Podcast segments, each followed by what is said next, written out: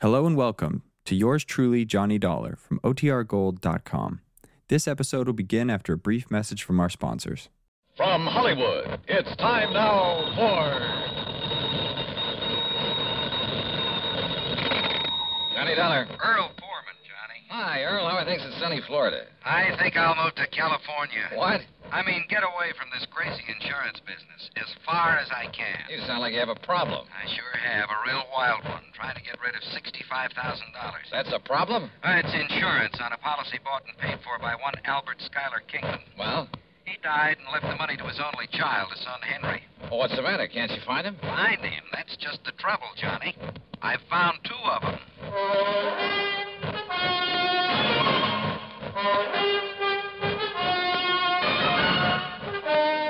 Bob Bailey in the exciting adventures of the man with the action packed expense account. America's fabulous freelance insurance investigator. Yours truly, Johnny Dollar.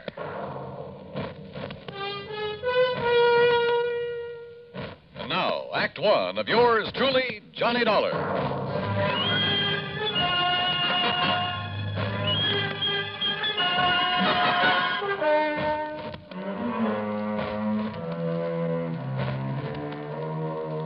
Expense account submitted by Special Investigator Johnny Dollar to the Tri State Life and Casualty Company, Sarasota, Florida. Following is an account of expenses incurred during my investigation of the Double Trouble matter.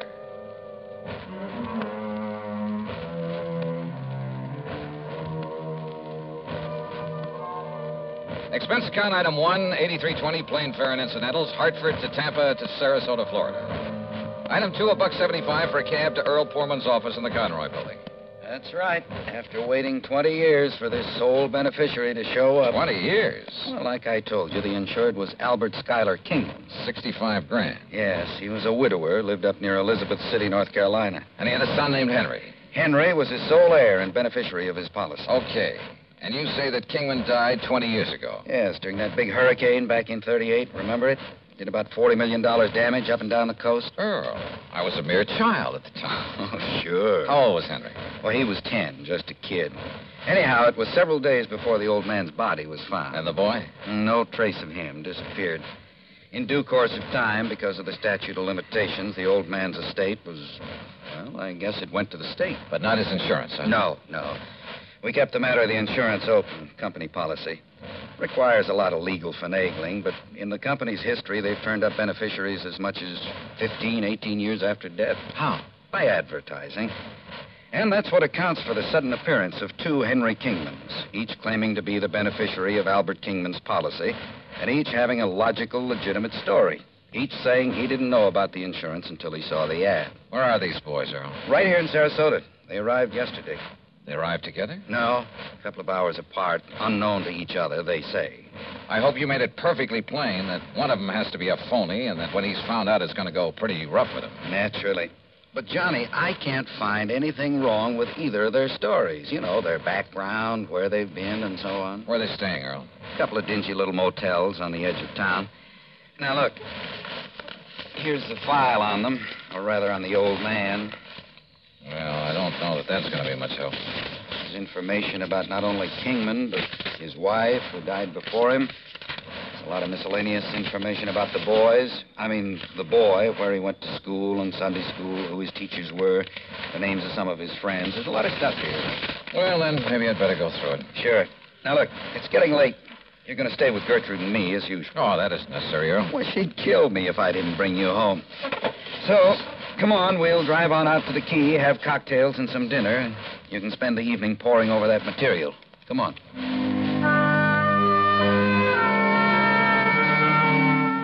Cocktails and dinner were great. They always are with the Poormans. Only poor man is a misnomer.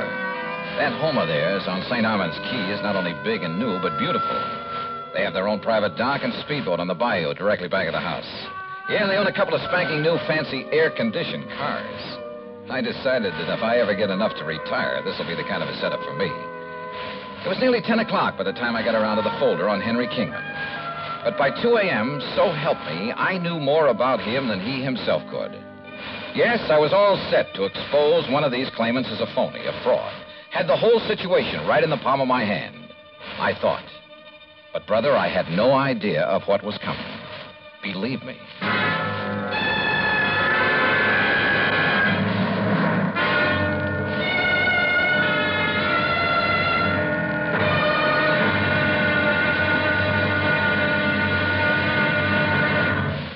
Act two of yours truly, Johnny Dollar, in a moment. And now for another episode in the life of Sergeant Donald Bellwether, my husband.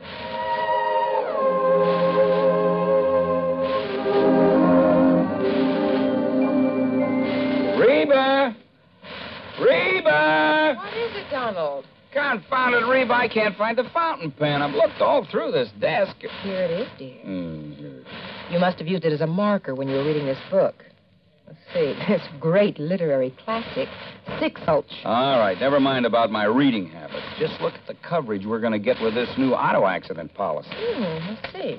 Yeah. Collision, $50 deductible. fire, theft, public liability, property damage, medical benefits.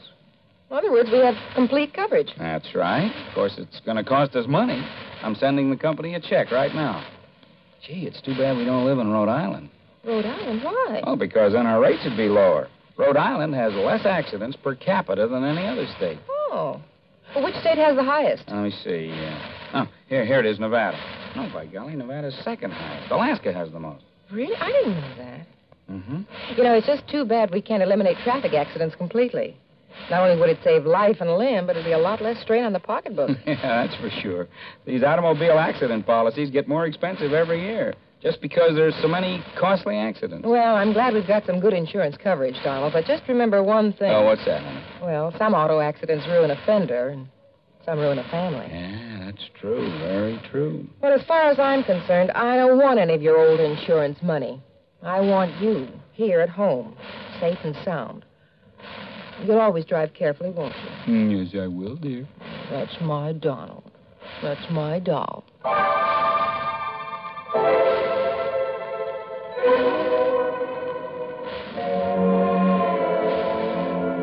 And now, Act Two of yours truly, Johnny Dollar and the Double Trouble Matter.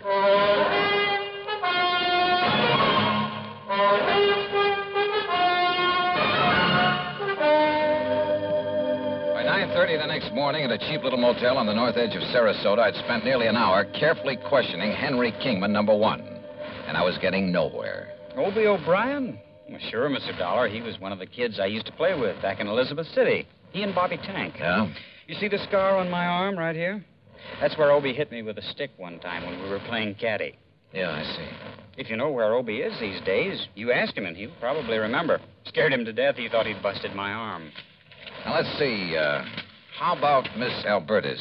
Albertus? Yes. Gee, I don't remember any Miss Albertus. Your Sunday school teacher there in Elizabeth City. Listen, I was only 10 years old then, but I remember my Sunday school teacher real good. Her name was Miss Griswold, and she was. Uh... Look, are you trying to trick me or something? Yes, I am. Because, Henry, Why don't you call me Hank? Everybody else does. the fact remains, Hank, that one of you two claimants to the insurance is a phony. Well, believe me, it's not me. Everything you've told me about your childhood checks perfectly with the information I have. Well, Oh, of course, Mr. Dollar. Almost too perfectly. Listen, where did you live and go to school after the hurricane? Well, I'll be honest. I didn't have much schooling. Where did you live? Mr. Dollar, I wandered around more than little orphan Annie, all over North Carolina, then up north. Did you live anywhere long enough to be, well, really be recognized as Henry Kingman? And I'm afraid I was just a bum. And all anybody ever knew me by was Hank. You saw the ad about the unclaimed insurance in New York? Yes, sir. I was uh, working on the dock, stevedoring. Saw that ad in the Times. And I decided that if, if I had that much money coming to me and I could get a hold of it, why, maybe I could amount to something.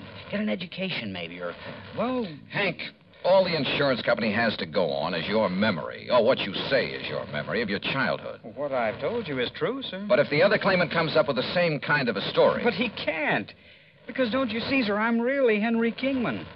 I've told you all about my father and the house and the hurricane and the people I knew, about what's happened yeah, to me since. yeah, yeah, I know. It's because I am Henry Kingman.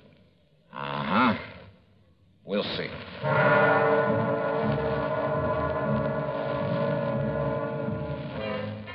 I tried to trip him up in a dozen ways, but with no success. He had a logical, reasonable answer for every question about his past and present.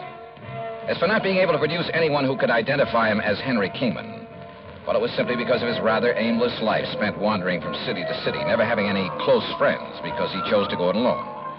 He was a tall, well built lad with a mop of blonde hair and clear blue eyes. And I must confess, I kind of liked him, his open frankness. But you know something? I could have been awfully wrong.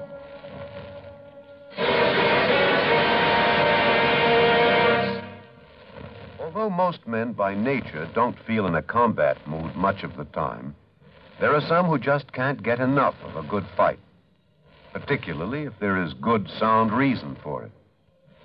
In July 1900, when American fighting men were protecting the rights and liberty of their fellow countrymen during the Boxer Uprising, the battle was a furiously fought affair.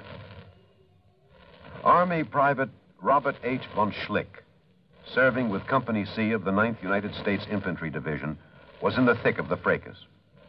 Although he had been wounded previously while carrying a wounded comrade to a place of safety, he rejoined his command, which partly occupied an exposed position on a dike.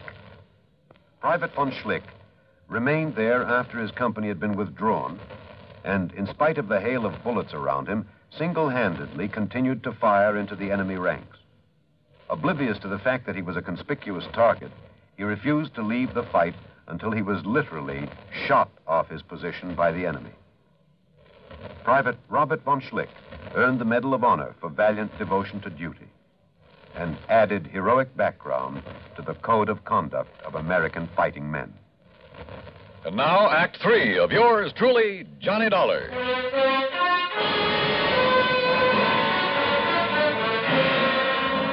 I got into the car that Earl Foreman had loaned me and drove to the motel east of town to see Henry Kingman number two. Tall, dark, and well dressed, he was terse and to the point. And he answered all my questions with the same ease and conviction as the other boy. In only one major respect did his story differ. No, Oh, sir, I can't name you a single person who can identify me as who I really am, Henry Kingman. And for a very simple reason. What's that, Hank? It's Henry, Mr. Dollar. And the reason is that right after the hurricane, I was adopted by a family that just moved into nearby Bridgeton. Their name was McGovern, so I took their name. Go up to Bridgeton, ask them.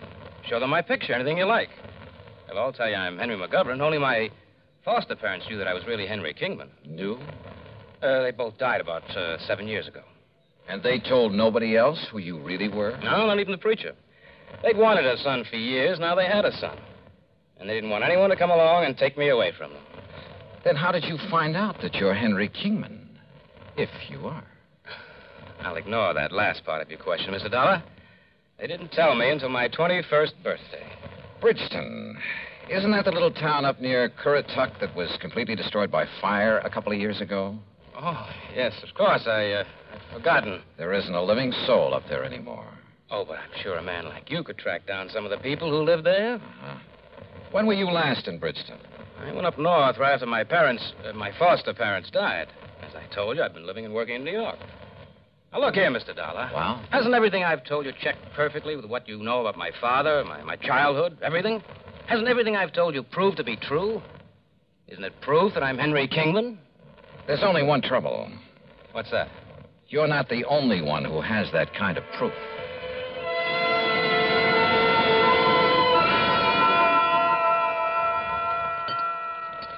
Here. Here, Johnny. Have some more of this baked sea trout. No, Oh, no thanks, Cyril. Johnny, you've hardly touched a thing. Yeah, I, I know, Gertrude. I'm sorry. I will have another cup of coffee, though. Sure. So you haven't gotten very far in your investigation. No, I'm afraid not. I told you, Johnny, the stories of those two boys check out perfectly. Unless the information the company's been collecting for the last 20 years is all wrong. But both of them can't be Henry Kingman. So one of them must be lying. But which one? Suppose, just for example, that the blonde is Henry. Yeah? Then how would the other have got hold of all that information? Unless. Well?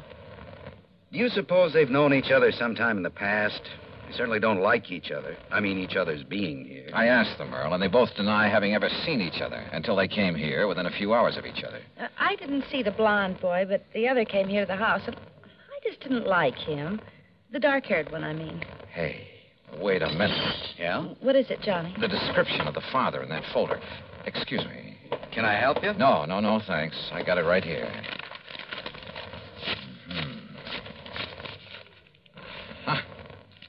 What it? Hey, listen.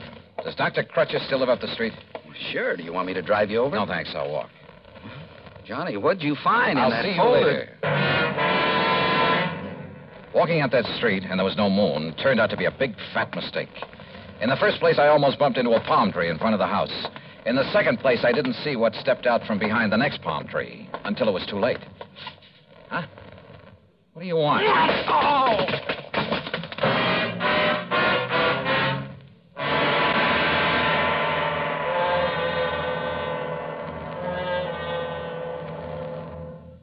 Times have changed, and so has the man. Through the ages, man has advanced both physically and mentally. Prehistoric man's concept of war and living was like that of an animal. His implements were crude, his knowledge simple. It was survival of the fittest. From his club and stones to bows and arrows and spears, from muskets and sabers to atomic rifles and missiles, man has progressed in the art of attack and defense. With each new phase, man's knowledge has developed. Today, the warrior, if he can be called such, is not a stone thrower, a bowman, or a swordsman. He's a technician who needs knowledge of all that science has developed. He's a sonar man, a radar man, a rifle man, or a torpedo man, a missile man, or a pilot. But whatever his job, he needs the skill and the technical know how to do the job and do it well. Yes, times have changed. And so has the man. And now, Act Four of yours truly, Johnny Dollar.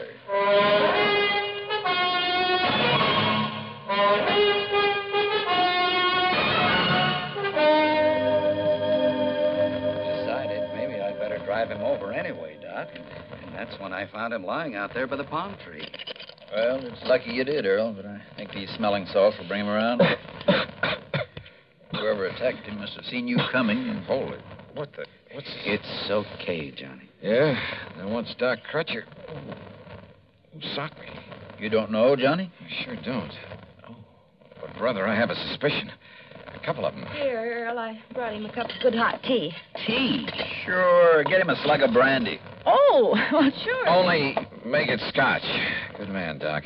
You feel okay now? Yeah. Earl, listen. Yeah? Get on the phone. Call the motels where those boys are staying. Tell them to get over here immediately. Better still, I'll drive over and get him. Meantime, Doc. Yeah? Here. Here's your scotch, Johnny. Thanks. And if you want some more. I'll- Just a minute, woman. Where's mine? Oh, of course, Doc. I'm sorry. Neglect me, huh? Hey, listen, Doc. I want to ask you a couple of questions. What about? Heredity. Heredity? Yes. Okay, shoot.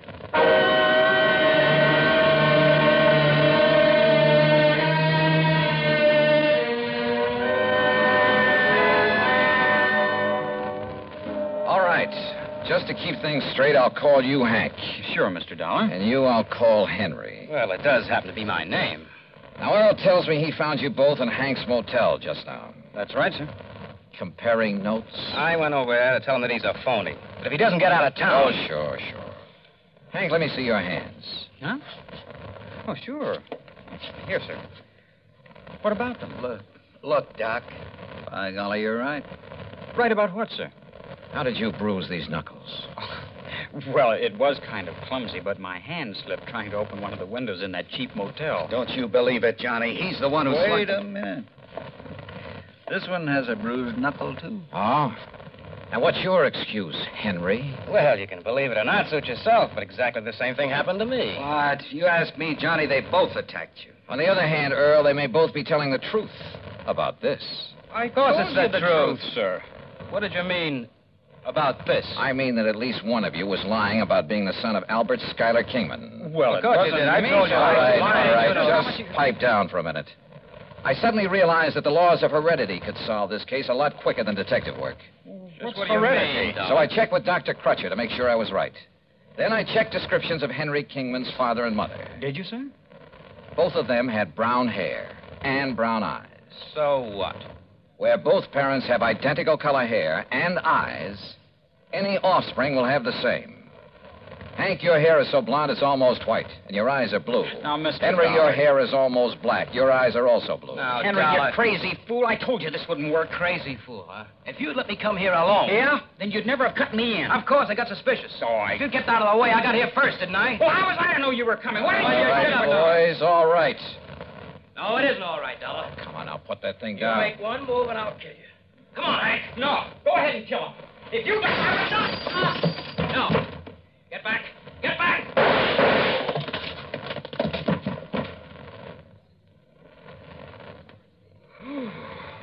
Johnny, you outdrew that Henry like... Wow. Yeah. Take a look at what happened to Hank. Huh? Is everything all right, boys? Holy... Gertrude, what did you hit him with? Earl, I never did like that old vase, anyhow.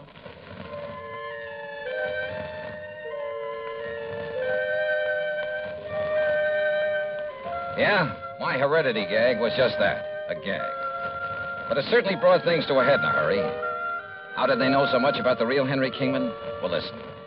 As soon as we locked them up, I called the National Press Services, had them put the story of this attempted fraud in the headlines all over the country. Result?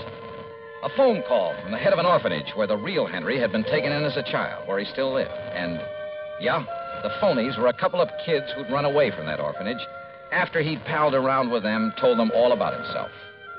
As for why they both appeared to make the claim, sure.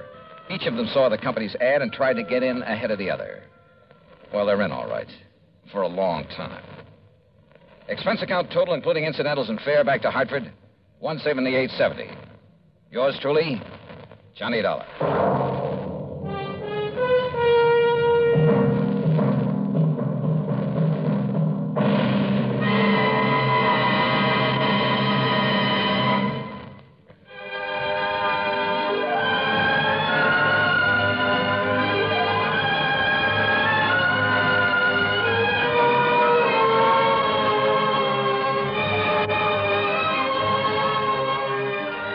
Yours truly, Johnny Dollar, starring Bob Bailey, originates in Hollywood and is written, produced, and directed by Jack Johnstone.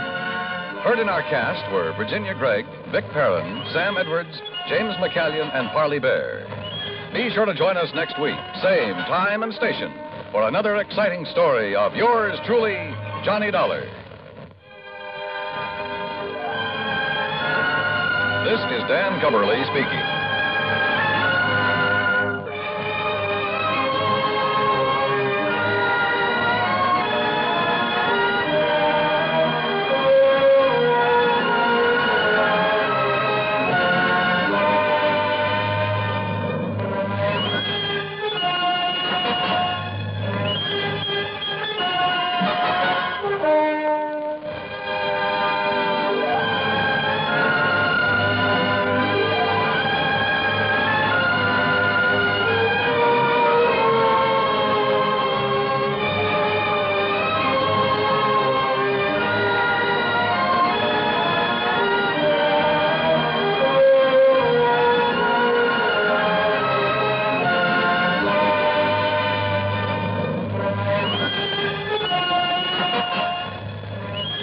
Yours truly, Johnny Dollar, has been a presentation of the United States Armed Forces Radio and Television Service.